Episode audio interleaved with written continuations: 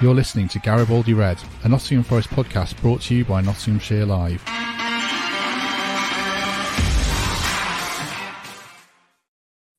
Hello, welcome to Garibaldi Red as we reflect on a painfully familiar story for Nottingham Forest in the Premier League when it comes to away games. We can now West, add West Ham to the list of teams who put four or more goals past the Reds on the road as it finished 4 0 at London Stadium on Saturday, even though it was 0 0 with 20 minutes to go. So joining me to discuss the game and look ahead to Everton at the weekend, first of all, is Reds fan Mikey Clarke. Mikey, good morning. You well? Good morning, Matt. Yep, I'm great. How are you? Uh, not too bad, not too bad. I should say this isn't a live episode, it's a recorded one because of my internet problems. So sorry about that. We'll be back to normal service next week. Second guest today is Greg Mitchell, who's probably expecting an intro about him that his mates have been teeing me up for, but I'll save something for later. So, Greg, good morning. You well? Yeah, I'm good. I'm surprised you ain't got the studio set up yet. Neighbours' Wi Fi, and God, I've got to get something sorted. I'm in my neighbour's kitchen. He's properly bailed me out. Shout out to James Lodder and Fanula Lodder, who's also he's also looking after my kids for 20 minutes or so. Snapchat hero. Um, so uh, final guest today. Now uh, a review for iTunes that I put on Twitter called me uh, the vicar of Nottingham Forest, basically, and Greg, the fa- brilliant kid from the Fast Show. But anyway, if I'm the vicar, then Colin Fray is the patron saint or the Archbishop of Nottingham Forest. So, Colin, uh, fresh from BBC Radio Nottingham, thanks for joining us. Are you well? Yeah, I'm all right, thank you. I've been called many things, but never ever either of those two things. Uh, no, you. well, there's one to add to your list. It's not the worst one, I suppose. Uh, we'll start with you, Colin. I mean, obviously, it was a wretched day for the Reds. What we were saying before we recorded, I didn't see it coming even at nil nil. What did you make of it overall to kick us off? Yeah, I mean, I, I just thought it was uh, a return to the bad old days of earlier in the season. Uh, last week, I, I kind of described the point against Manchester City as a coming of age performance in the in the Premier League, and I think if uh, if that was right, then you've got to say that they've sort of regressed into naive adolescence again uh, at uh, at the London Stadium. It was um, uh, from. I, mean, I thought really right from the start. I don't think Forest were really at it. I mean, they gave the ball away so often in their own half and, and created their own problems.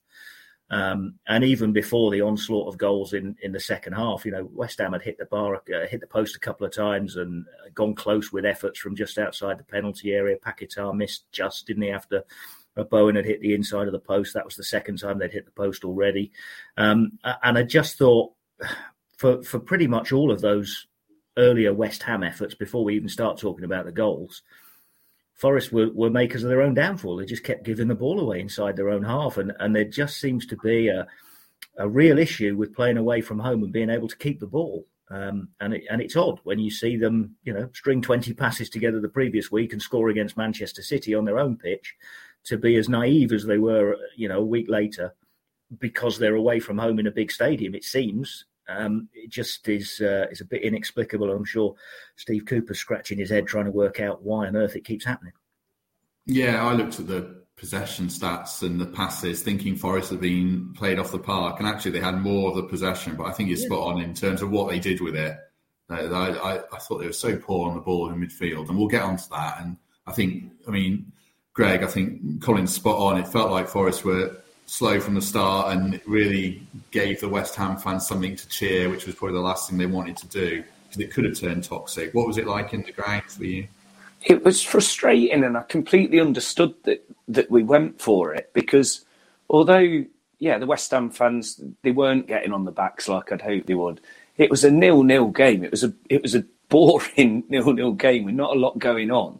So I could see why we went for it and you know, like yeah, hindsight's a wonderful thing, thing, and it certainly didn't work. But there's still a small part of me that's that's glad we tried something. We we did go for the win, and I know it failed miserably. And like I say, you can look back and say, "I wish we hadn't done that," because I think it was just petering out into a steady nil-nil, forgettable draw for me. Uh, so yeah, massive shame. Um, and you know, Shelvey going off, you could see that as as a something to look forward to. The fact how how how good he was for us and how different the game was without him. So once he's at ninety minutes fitness, things are going to work a lot different for us. But yeah, it was just it was just a mad five minutes, crazy five minutes, and even from my seat that was pretty much near Buckingham Palace or somewhere equally far away.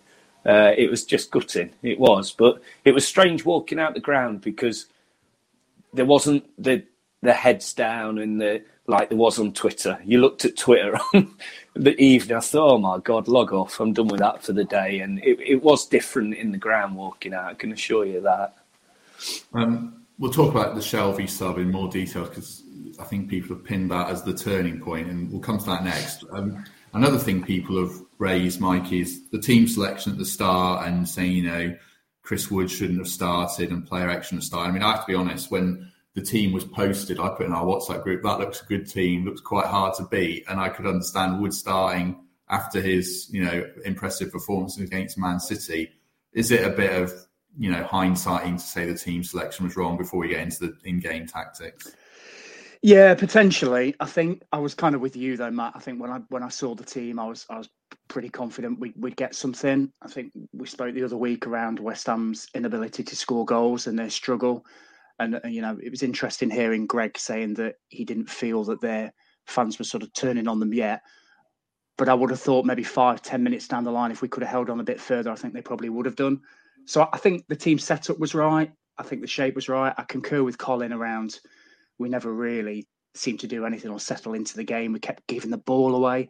So I had a very different perspective. I, I was out with work in India, so I watched it uh, on their TV with their commentators, and they were quite disparaging about about Forest. But I, I, did put in our in our group as well, Matt, that you know after 20 minutes I'll take a nil nil because you can almost sense the way the game's going. I think they'd hit the post, they come close with a few with a few half chances. Um, and then when we, when we got to half time, I was I was quietly encouraged. I will disagree with Greg though. I um I just think a point away from home, especially with our away record, and I'm sure we'll touch on that, could have been vital because it stops them from winning as well. So when he made that change, I'm sure we'll go into more detail. I was I was really surprised, if I'm honest, and unfortunately, worst fears kind of played out. Um, that five or ten minutes after that first goal, I, I haven't seen anything like that since the start of the season. I think Forest have let in. I think this must be the fourth time we've let in three goals in sort of 10, 11 minutes. So we had Arsenal away, Leicester away, Fulham at home. And you know, I think we joked about it the other week. You know, one used to used to bring two, used to bring three, three, and I, th- I thought we'd got over that. And it was really disappointing to see us sort of fall back into those those old habits. I can't really put my finger on why that was. I'm sure we'll dissect it in a second, but I don't mind about losing a football game if we lost it one 0 or two 0 And as Greg said, if we tried, if we tried to be progressive and tried to step up the pitch, and it just didn't work, and we lost one or two 0 you'd go, okay, fair enough. But the way that game ended um, left a real sort of bitter taste in my mouth, and it's. I'm sure a lot of Forest fans have been trying to understand what the hell happened for that last 20 minutes. Mm-hmm. I mean, there's so much to dissect from that substitution in terms of was it right to take Shelvey off? Was it right to put Ayew on? Was it what sparked the collapse? Or is that giving an excuse to the other players? I mean, just kick us off, Colin. What was your take on it? Did Cooper get it wrong or are we giving them too much excuses to the players? Yeah, no okay. Well, I think the first thing to remember is is what and to reiterate is what Steve Cooper said after the game. So, so the starting point is that Jonjo Shelvey has to come off, um, and I think I think we were we would all agree that if he didn't have to come off, he would have left him on. Um, so then the choice is: do you bring on an Orel Mangala, for instance, and and leave the the shape as it was, or do you do something a little bit more expansive, a little bit more attacking, try and go and win the game? And I can just see why Steve Cooper went for what he did. Um, I, I, think at the time of that game, at the time of the substitution, Forest had had probably their best five minutes of the game. Now it wasn't brilliant, it wasn't great, um, but they, I think the crowd was just on the point of turning, um, and I think, I think Steve Cooper and his coaching staff felt that, and I think they just thought that this might be the time. We've got, you know, they, they're probably thinking, if they're honest, got away with it a bit, haven't played very well, but we're still nil nil. We've just had our best five, six, seven minutes of the game. The game's starting to open up. It's getting a bit more expansive. We're getting a bit more joy inside their half. Let's just put the foot on the gas a bit and see if we can just nick the goal, win the game 1 0. I can see why he did it.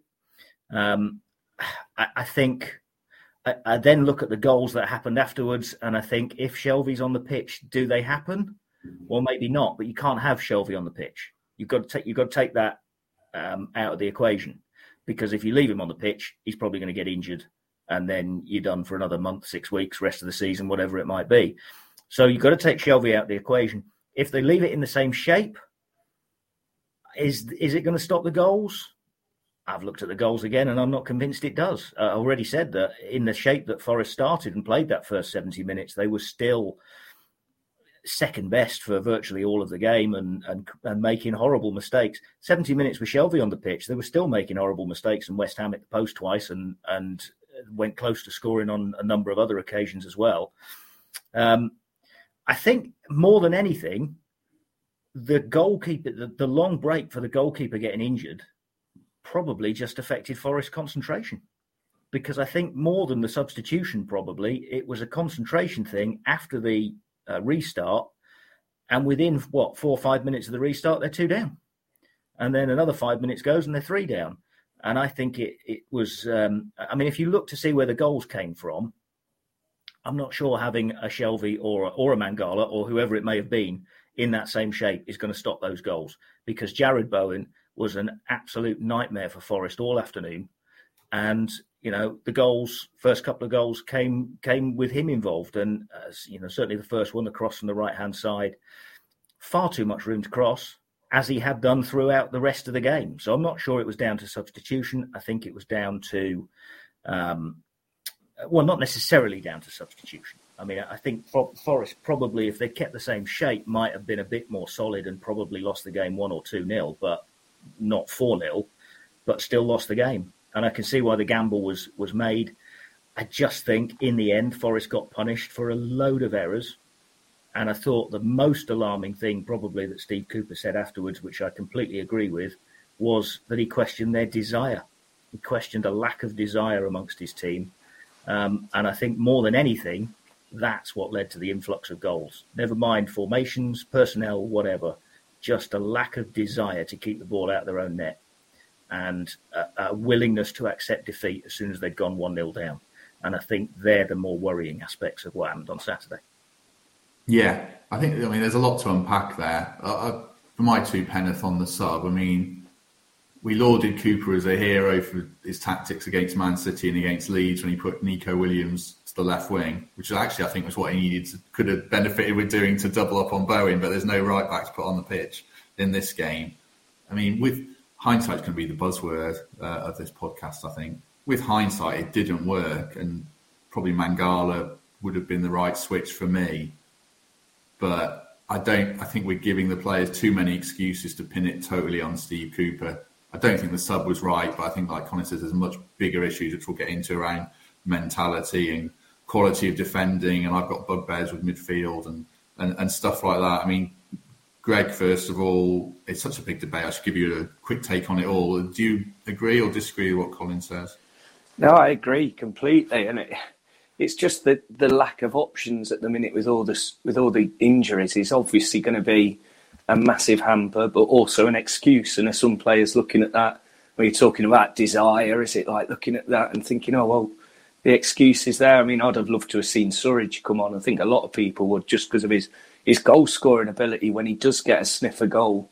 Uh, but it was good to see Lingard get some minutes again. We we still haven't got a clue if he can be any good for us because we saw snippets of it before he got injured. So I'm glad he's now got minutes again and desperately fills a spot on the bench at least. Um, I just, I know we'll get onto it, so I won't now, but I just want to talk about next Sunday because of how big that's going to be. But there are still hopeful signs. Away performances are, are horrendous. You know, the worst in all four divisions, only scoring three goals away from home. But there is going to be that opportunity, and there will be that game at some point, that away game that's going to make the difference, and it will click. But whenever Forest lose big, they always learn, and that's all I'm looking at at the minute. Yeah, they don't. They don't need to win a hatful of away games. This is part of a wide debate around away form. And They just need to win one or two. Whether they can do it is the question. I mean, Mikey, when Colin talked about mentality and will to win away from the comfort blanket of the city grounds, that is a worry, isn't it? Yeah, it is. Um, I, I, think if you if you look at the away record, uh, you know, Greg was just saying we've scored three goals. It's the worst um, record in all four divisions. I think we've let in 29 goals. So every 10 we let in, we managed to score one. You're not going to get many points there. I guess just I don't want to harp on about it, but I guess just going back to that substitution and it and it is it's easy just to pinpoint one thing and say that's where it went completely wrong. But as Colin I think quite rightly said, we were struggling before that and we were lucky to be level. But I guess that's that's what kind of baffled me even more. They're the types of games where you really, really struggle to get anything going. And if you can take anything from it and stop your opponent from winning, I think that probably should have been the priority. But we can can debate that all the time. I think everybody I've spoken to since that game, there's been a bit of a mixed view. I think some concur that you know maybe the crowd were about to turn and maybe it was the right sub to do because we could have nicked it one 0 and then we're all having a very different conversation this morning. Um, but it didn't work. But as Greg said, you know, we're still in a good position. I think we're four points off the bottom three. If we beat Everton, we could be seven points off. And if you would have said to us a few months ago, would you take seven points off the bottom three in March? Everybody would have been celebrating and, you know, would have been, would have been great. So let's not get too down about it. Our away form is horrific. So we probably need separate conversations on what, the hell we need to do because we, we seem to be trying everything, but nothing's sort of landing that our home form is excellent, and that crowd at the City Ground makes all the difference. So, what is it? A two p.m. kickoff on Sunday. I don't think timing's to worry our fans. You know, I remember turning up years ago to early kickoffs and it was a bit dead. You're not going to get that on Sunday. I absolutely guarantee that the fans will be up for it from minute one. And you know, let's all sort of stick together and, and try and get a positive result on, on Sunday, and fans will be integral in that. But I just think you have to look back on it and say, West Ham, it was a poor day at the office. I don't think anybody got more than a five out of 10, if we're being really, really honest. Um, I, I, struggle to think of anybody who, who, who, sort of impacted the game. Maybe Shelvey, Johnson had a few runs, Gibbs White had a few nice touches. But other than that, it was just a poor day at the office. Massive game on Sunday, Matt. Absolutely massive. If we win that, everybody's flying again, including the players and including Cooper and his team. Mm.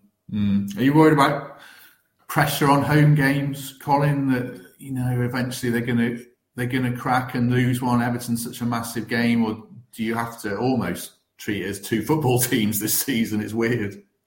Yeah, I mean, if, if I'm absolutely honest, yes. I mean, I think it is a worry because if if the home form does crack, then I think they are in big trouble.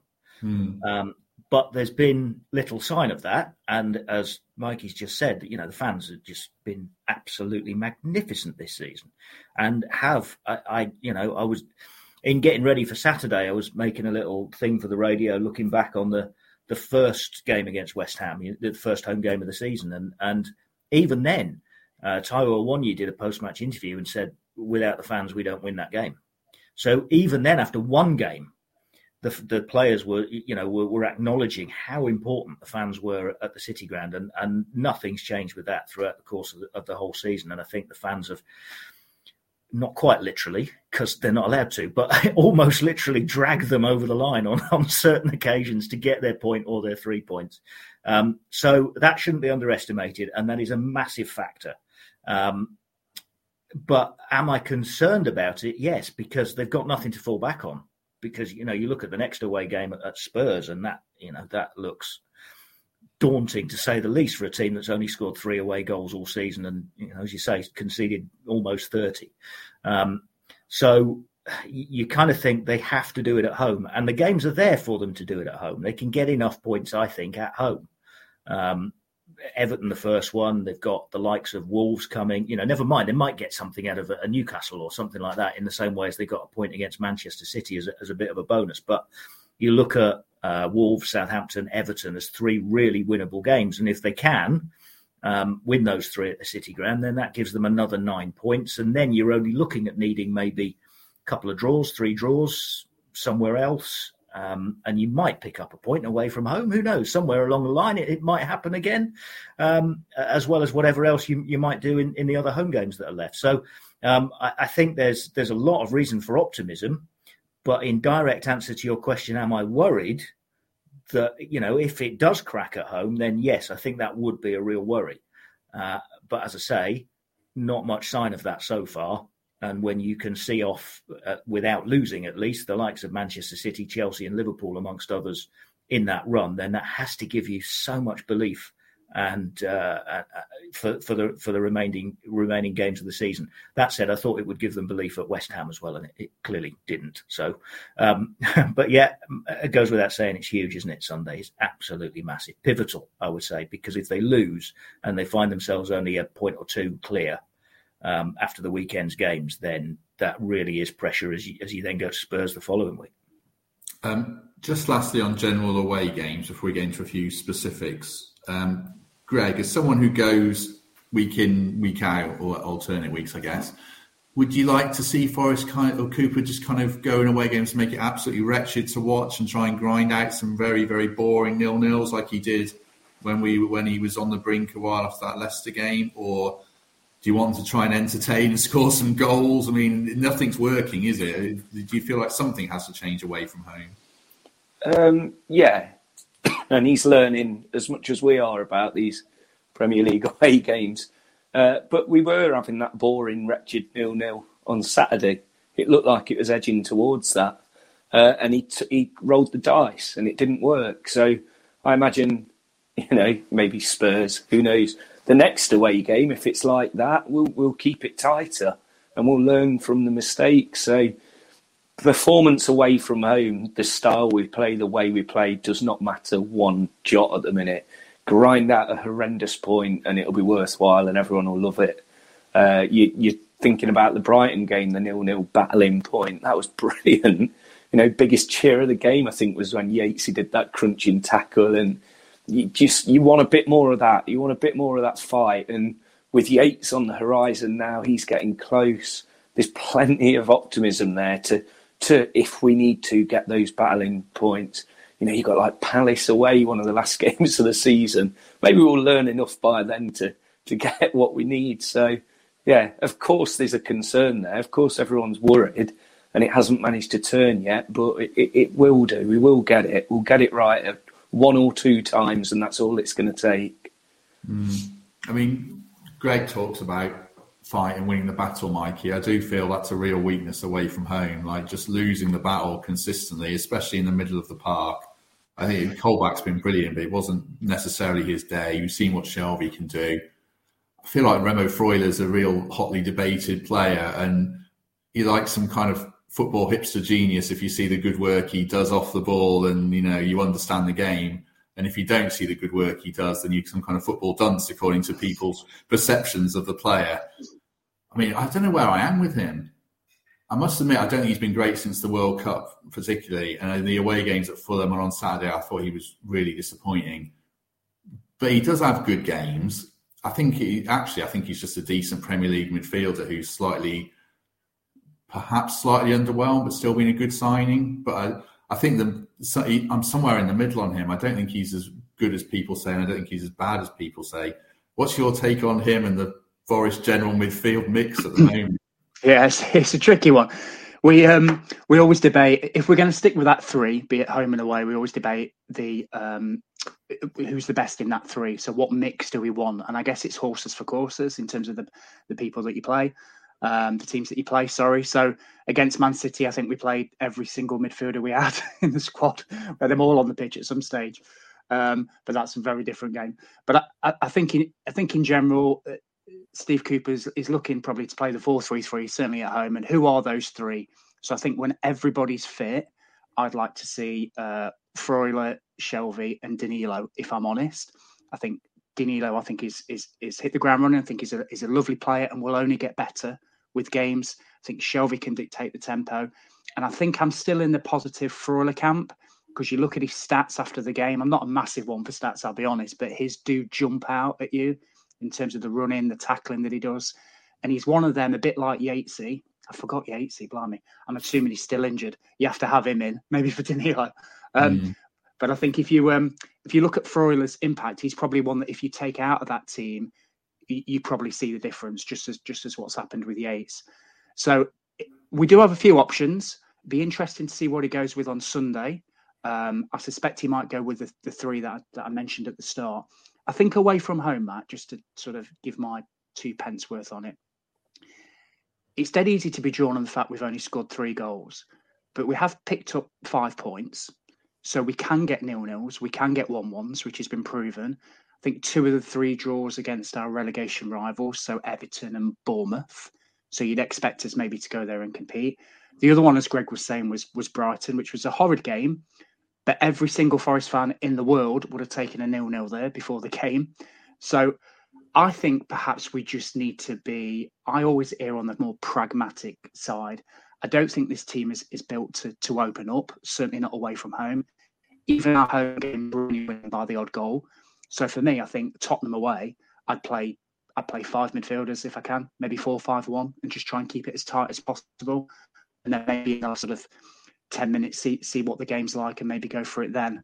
Um, but I certainly wouldn't go for it if we're level like we did at the weekend. I think every away point is precious, especially when you're really, really struggling to find a formula that consistently works throughout the games.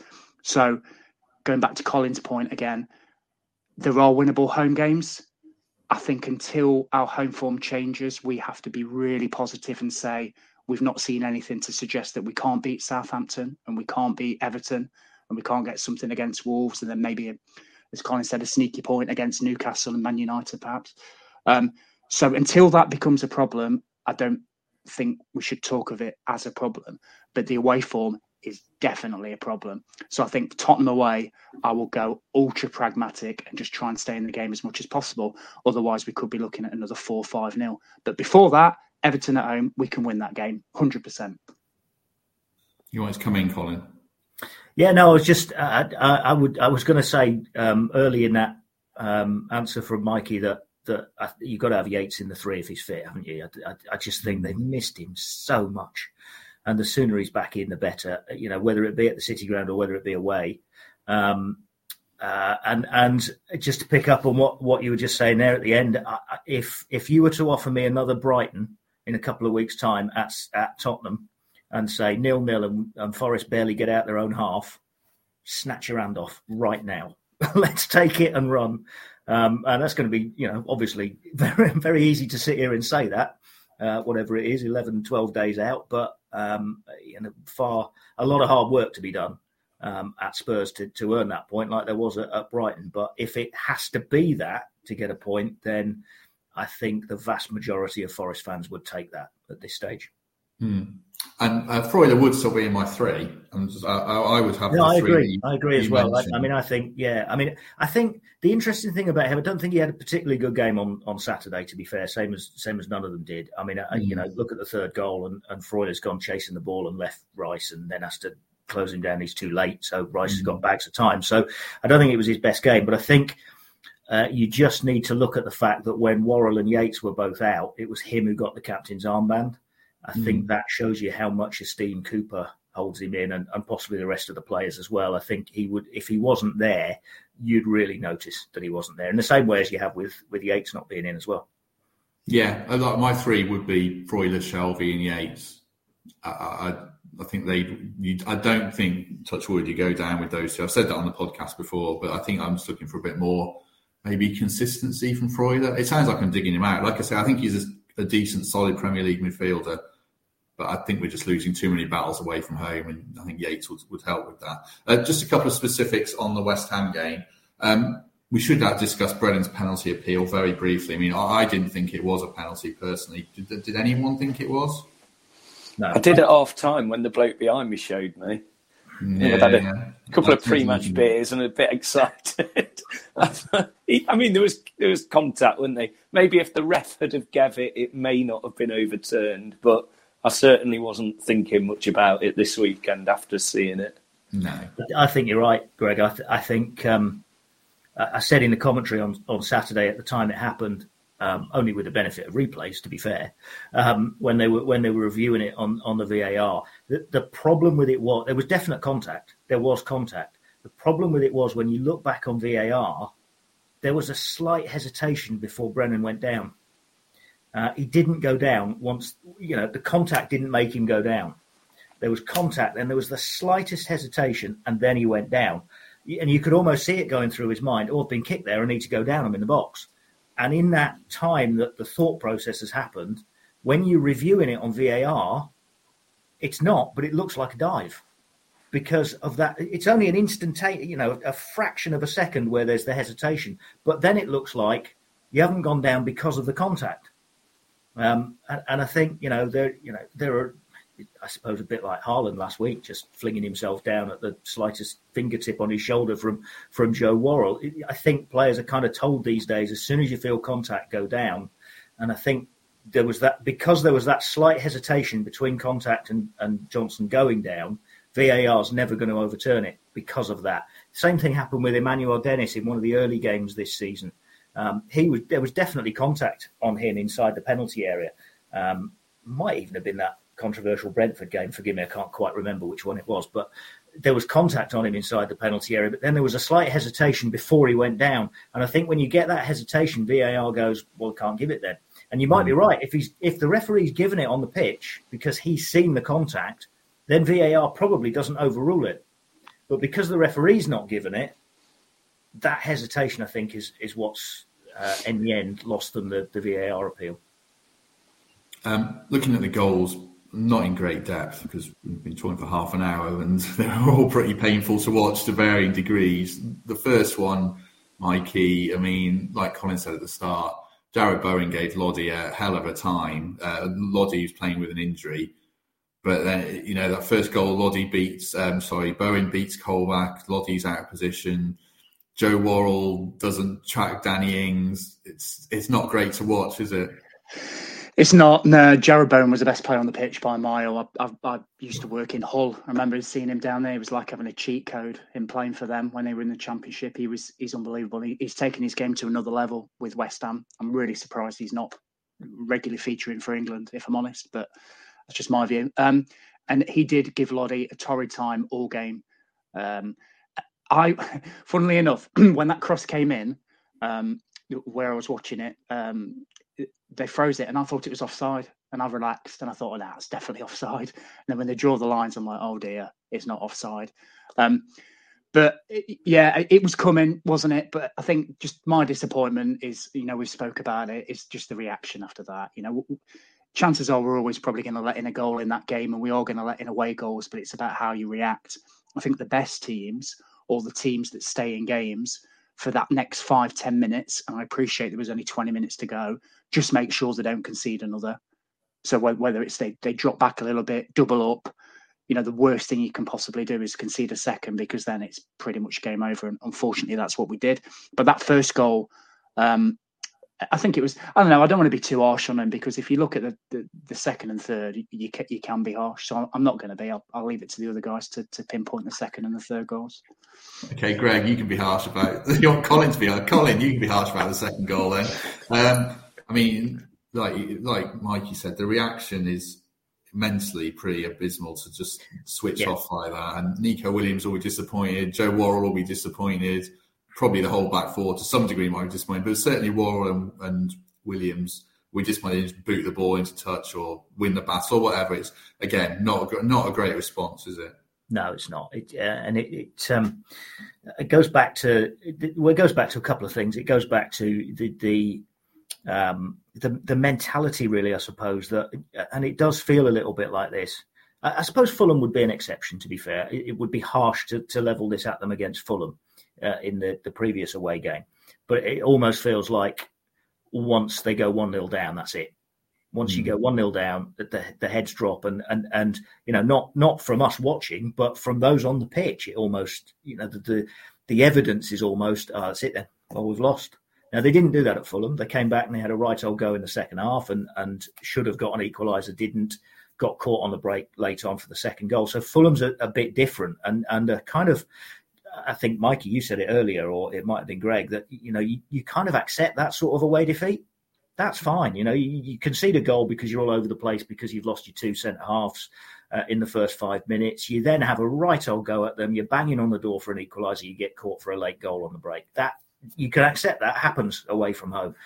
Um, but that's entirely different to what happened at, at, West Ham, and, and you go back to that that sort of mentality and and just really how easy it was for West Ham to score their goals. I mean, Forest never laid a glove on them. They never got close to a tackle. They never got close. You know, you look at the, I think it's the fourth goal when, you know, Brennan Johnson's tracking back to go and try and help out. But in the end, Fornals has just turned. Johnson's gone sailing straight past him and off the pitch. And Neco Williams is stood next to him watching, and he just crosses. And Michail Antonio at the back, thank you very much. I'm I'm taller than Harry Toffolo, and I can go and head it in. And it's so easy for them. Same for the third goal. You know, you look, there's, it's easy down the left hand side. Uh, nobody gets near them to put a tackle in or hold the ball up or get a block or anything. Turn, lay it back. Lots of time for Rice to pick his spot, and he's too good to give him that sort of time. So it, it's just that it kind of you know, it goes back a little bit again to, to use the a phrase I used earlier about naivety. And you remember the the Manchester United goal in the first leg, and how Marcus Rashford's just run from, you know, twenty yards inside his own half and ends up scoring from seven yards out. Somebody just go and hit him. Somebody just knock him into touch or something. Just do it and take the yellow card. I know it's early in the game, but it's that sort of naivety really that that surprises me with Forest still at this stage of the Premier League. First few games, you can kind of think, yeah, okay, they're getting to terms with it. Um, but we're still seeing it. And, and it was that again on Saturday, really, that, you know, this idea that they, they're not even close enough to get a tackle or a block in. And that just presents any club in the, in the Premier League, any team in the Premier League will score goals if you're not going to do that. Mm.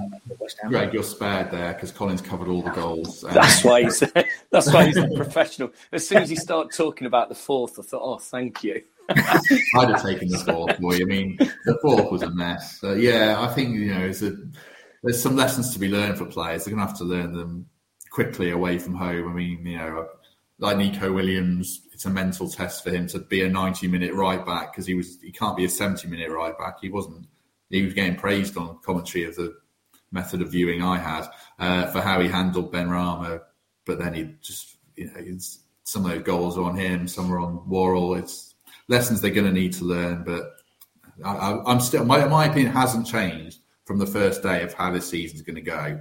That there's going to be really rough periods, and I think Forest are going to stay up, and it's not going to be massively pretty. And I think home form's going to do it still. I think they, they don't need, like I said earlier in the show, they don't need to win five away games. They don't even need to win five away games. Just five games full stop to stay up, I don't think. I think four will be enough. So if they can get one away win and two away draws by hook or by crook, then I think they'll be that will make such a difference to take the pressure off these home games. It's just can they do it? You know, we haven't seen enough evidence consistently that they can, and they've got some tough away games to come. So they do need to learn some lessons. Um, right on, on to Everton like you say, Greg, it's such a massive game. There's a lot of pressure on Forest, but there's also a lot of pressure on Everton. They're they're the team that have been avoiding relegation by the skin of their teeth for years and years. And Dyche has come in and done well, but it hasn't been perfect. They lost to Villa, they lost to Liverpool. They don't look like scoring goals. The Forest have to see this more of an opportunity than a, a you know a banana skin. I've got a few things on this. I haven't stopped thinking about it since Saturday my worries are Dyche and Woan have seen every single one of our games. There's no management team that has seen more of Forest than them pair. So they're going to be so well set up and so ready to go. But this game for me has the feeling of uh, Blackpool when it was Pearce's first game, their first home game against West Ham. That massive, massive must win occasion where every single person in that ground has a job to do, and they genuinely do. It has to be that that you know just everything about it has to be how big this game is because to get seven points away from your relegation rivals after after full time would be absolutely enormous. It's it's the biggest game of the season for for all of us. Surely they have got a sniff of something. They're going to go here believing they know how to set up against us. They know how to get a result against us, although a team hasn't really done it since back in September or October. So it's just huge. And yeah, we've got we've got issues that you know spoke about fullback and stuff. Lodi might be injured still. It might be Toffolo and Neco. You don't know, but at, at, at home we are such a different beast. And if we're behind that team, and if that team gets a sniff like they did against Man City, you saw Cooper on the sidelines giving it that, getting that crowd going. If we can be like that for them and they put in a performance, we're not going to be talking about how many away games we have to win. We're going to be seven points clear, loads more confidence, free it against Spurs the week after, back at home to get another good result. So it's just huge. It's massive. Saturday's been spoken about a lot now, online and everything, and all the focus has to be about Sunday. Mm. And three of the next four games are at home, Colin, as well. So if they can win this game, I know it's a big if, isn't it? But if they can win, and then Newcastle feel like they've slid away, and then Wolves at home. I know we say this all the time. It's a crucial phase of the season. It's starting to get to the home straight now. Yeah, uh, the games are, are, starting to run out, aren't they? Now you, you, start to be counting down rather than looking at how many are left. You, are starting to count backwards, um, and uh, yeah, I mean, I, I, I think it's I think Sunday is huge. I mean, I thought both of the, the games were were big games. Uh, you got West Ham and, and, then Everton coming up, and they're both, you know, it feels like that felt like a pivotal fortnight. Well, given what's happened in the first half of that fortnight, it just puts so much more emphasis now on on uh, on Sunday, um, and I, I, you know, you, you, absolutely don't lose that game. Um, it does feel a bit like a must win. Uh, I, I, know nothing will be decided, but then you know, as I said earlier, you lose the game against Everton, you go to Tottenham under massive, massive pressure, and with a danger that day of going back into to the bottom three, just ahead of Newcastle at home, and then a two week break. But let's flip it and say you beat Everton, and you get your seven point gap, and that's you know that I mean, you'd have to say, I don't think there have been many games that Forest have been favourites going into. I don't think the bookmakers ever make Forest favourites very often, but I think they probably will on Sunday. I, think the, um, the the fact of Forest home form and the fact of Everton struggles make Forest the favourites going into it. I think. Um, you know, the bookies will probably prove me wrong now, but Everton as favourites. But um, so so there's no reason to suggest that they won't go and win against Everton on on Sunday. Um, they're capable of winning against Everton. Uh, I know Everton have got the Dyche boost. Um, and I thought it was a good appointment, a shrewd appointment for them. I thought it was the appointment they needed. I thought at one stage they weren't going to make it, but then they did finally uh, settle on Sean Dyche, and I thought that was probably crucial for them. And obviously, he's won a couple of games, lost a couple as well. Um, I, I, thought that in terms of Sunday's game, the fact that they lost at, against Villa at home was um, was good for, from a Forest point of view because it keeps that pressure on on Everton. You imagine if they'd beaten Villa and they'd come to Forest a point behind, um, and, and, with a real high, I think that would have meant Dyche would have won three out of four.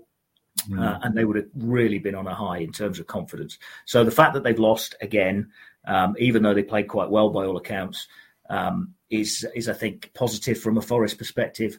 But the the biggest positive is that they're at home. Um, there's no reason to you know that they've played well at home. They haven't just fluked results they've ridden their luck at times in games. You know, you look at the Harvey Barnes chances for Leicester before Forest went and, and, and got their two goals. So they, you know, Leeds had chances as well, but they didn't take them. So they have ridden their luck, but they've also produced some good football uh, at the City Ground. And if they can do that again against Everton, then I think they'll win. And if they do win, then that's massive uh, for the for the rest of the season. Newcastle just going through a bit of a wobble no reason to suggest Forest couldn't get something out of that as well. Spurs, we've already said we're, getting a nil-nil there, so that's sorted. So we'll have a point from uh, from Spurs, um, and then you know if that happens, then we're going into that two-week break ahead of the the final run in with uh, a, a lot of confidence then that Forest will stay up. So that's why it's such a crucial period, as you said. It, it absolutely is, and Sunday is such a crucial game in terms of the in terms of the league position and in terms of the confidence and belief it can give Forest going forward after that. Mm. Mikey, any team changes for you? Any tactical changes for this game? Yeah, I've, I've just been thinking that actually. Um, so, can you have a nine pointer? I don't know whether you can. can I would say safe, but I, am sure if if you, if you could, then this one could fall into that bracket. I think it's absolutely massive. I concur with the guys. Um, in terms of team changes, I, was thinking this morning around the way they've been structured since Dyche took over. Um, really interesting. So Demarai Gray, I think, has not started the last couple of games. They've used him as a as an impact sub, which is strange because I think he's probably their most creative player. They they've gone with um, Tarkowski and Coady in a back four, not the most quickest and mobile. So it makes me think perhaps we can counter that because you assume he's going to set up in a in a sort of similar way. Um, perhaps this is a game for Lingard just to throw one out there. So, you know, a few games back when he was fit, we had the Lingard, Gibbs White, Johnson sort of axis up front, all three very mobile, dropping off, not that focal point. I think if you stuck stuck maybe a Chris Wood or an Ayew up there, um, they may prefer that in theory to three little players buzzing around, quicker players making those runs. It's just a just a thought I was having. I'm not sure which way I'd go. I'd I'd probably be tempted to uh, I probably would t- be tempted just to start Wood or just as that focal point and see how the game goes, especially if Lingard can't do more than half hour, 45 minutes. But I'm sure it will be something that Cooper will be thinking about this week in terms of how to get in behind their back four, which also includes Seamus Coleman as well, who, who again isn't isn't the most mobile. So I think there's an opportunity there for us to get in between the lines and in behind, especially if we play the right team. One more thing, Matt if we do get a point at Tottenham, our Spurs mate Rich will spontaneously combust. You know that, don't you? Like, he will. He, melt, he, he, melts down when they win. So when they when yeah. they draw or lose, yeah. Which would be lovely. But no, um, in all seriousness, I think um, really interesting the way he's going to set up against Everton. I'd I'd be really tempted to play those nice little neat nifty players up front and just see if we can sort of get in behind them uh, initially. And then as the game pans out, and it possibly becomes more stretched, then maybe you know Chris Wood made a, made a great impact off the bench at Man City, and maybe that's one for him again. But certainly something to think about. Yeah, Wood's the most interesting player because Dyche will know his game inside out and how to restrict him. And Wood will want to prove a point to, that he can, you know, counter anything Dyche throws at him and have that impact again that he had against Man City. So it'd be most interesting if he starts for me. But I do like the notion of getting busy players around Tarkowski and Coady. So maybe Lingard, maybe Scarpa's drifted out of the picture. He seems to have fallen out of favour. Maybe he comes in or they play a slightly different midfield. It will be interesting to see. Right, we've uh, gone for almost 50 minutes here, so we should uh, go on to any other business last five minutes. Colin, you've given us your time very generously. Anything you want to plug, including your own podcast, which has a, a John Motson reference in the title in the week of his passing. Anything you want to add? Yeah, it does. No, yeah, thank you for that. Yeah, shut up and show more football is uh, is, is, our podcast from the BBC, and uh, we try and do that every week. Um, it's not always possible, depending on who's around and who's on holiday. Um, but yeah, that um, that title, a lot, a lot. Of, there was a lot of confusion about where that title came from because it's a it, it's a lesser known Cloughie quote, but it did come from a uh, an interview with John Motson where he was moaning about pundits always going on, a bit like we have for the last fifty minutes, um, and just talking too much on football shows and not showing enough uh, enough football. So um, yeah, it's, it's kind of quite fitting this week. And uh, yeah, we should, uh, I should certainly in the in the industry that I'm in, um, mention John Motson. I think there was a lovely touch at Wembley for the League Cup final, wasn't there, where they gave him a seat with a sheepskin jacket over the top and, and his picture. There was uh, in the West Ham press room at the weekend. There was um, just on the front desk where they do the, the press conferences.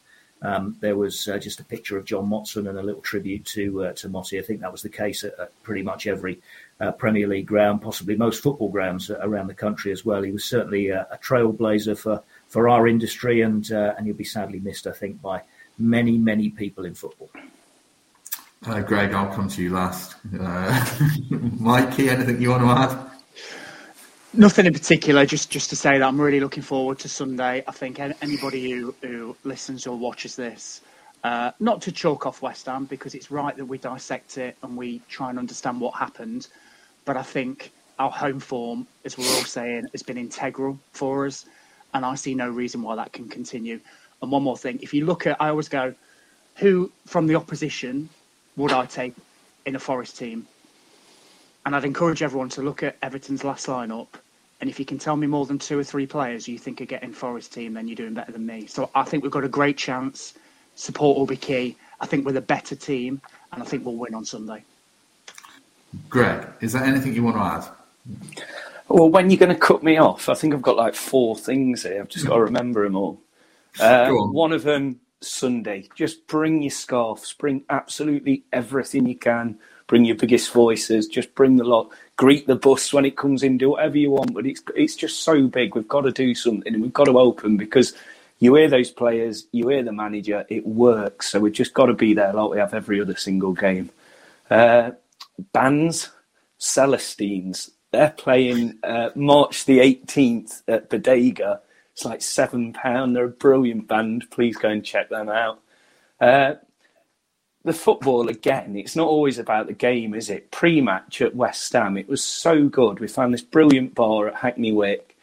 Uh, Dan, my mate Dan, had flew over from New York. He saw the game, his first Premier League game in God knows how long. Not sure he enjoyed that, but it was great to see him. Uh, my mate Shane had flew over from Ireland from the Munster branch. It was just he's such a brilliant person, and it, it's great to see these people. And of course, Matt, who gives me loads of stick on here, he came up from Felixstowe. And then um, just a little personal one, if you'll give me one minute. I'll try not to get upset. But my um, my sister's been suffering with breast cancer since summer, and it's her eighth and final chemotherapy on Thursday. Uh, she's been unbelievable, so I just want to give her a massive shout out. My nephews have been unreal; they've been so so thoughtful. Uh, my brother-in-law's been the rock, so for her and what she's been through, and anyone else who's going through it, sorry, uh, just a massive shout out to you because you're unbelievable. So, my sister, just last one on Thursday. Good luck, and we're all thinking of you. So that's it. Is this um, the mother of the fourteen-year-old who may or may not have been hungover? I was saying how good he's been. Matt met my nephew before the. Uh... oh, she's going to kill me now. yeah, a thousand people who watched it. yeah, that's that's Ellis. Bless him. He's a yeah absolute saint. So he's an absolute saint. Ignore what was just said then. I did have one more thing to embarrass you. I feel bad about it now. No, go that. for it. I need it. I need it. Well, I'm going to show this two second video because your mate Steve said he'll give 25 quid if I show it to, is it Martin Hibbert, the Forest fan? Oh, God, yeah, he's cycling to every away game for a cancer charity. So, yeah. So he's raised almost a grand. So Steve is going to have to give 25 quid just for this two second video. So excuse the finger based swearing in it, but I have to ask, do you fall off your seat and end up on your ass in this video? I'll show it now. It's As... literally two seconds. Hang on. And I'll show it again because that was really short. So is that the rail seating at London Stadium and you just fall on your backside or not? No, no comment. I sit nicely on my seat. Right, what a note to end on. I feel bad after the lovely words and emotional. no, I'm glad. I'm glad you got it off it. well, there we go. I hope the last few minutes show there's more to life than football. Obviously, Saturday was an absolute misery, and you know people were frustrated. All of us were frustrated after the game. Pretty dismal performance, but there's always another one, and it's Everton at the weekend, and obviously hopes are high.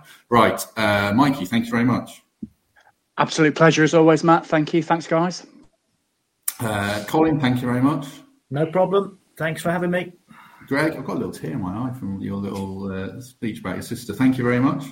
Yeah, Red Wall on Sunday. Don't forget, everyone. We've got a job to do. Yeah, certainly do. Certainly do. Right. Thanks very much, everyone. Um, wi Fi permitting in my house. There'll be something on Thursday. I'm sure we can rustle something up looking ahead to the weekend. But if not, then you'll know that uh, I've uh, taken Sky to task and we're looking for a new broadband provider. In the meantime, have a good week, everyone, and we shall see you soon.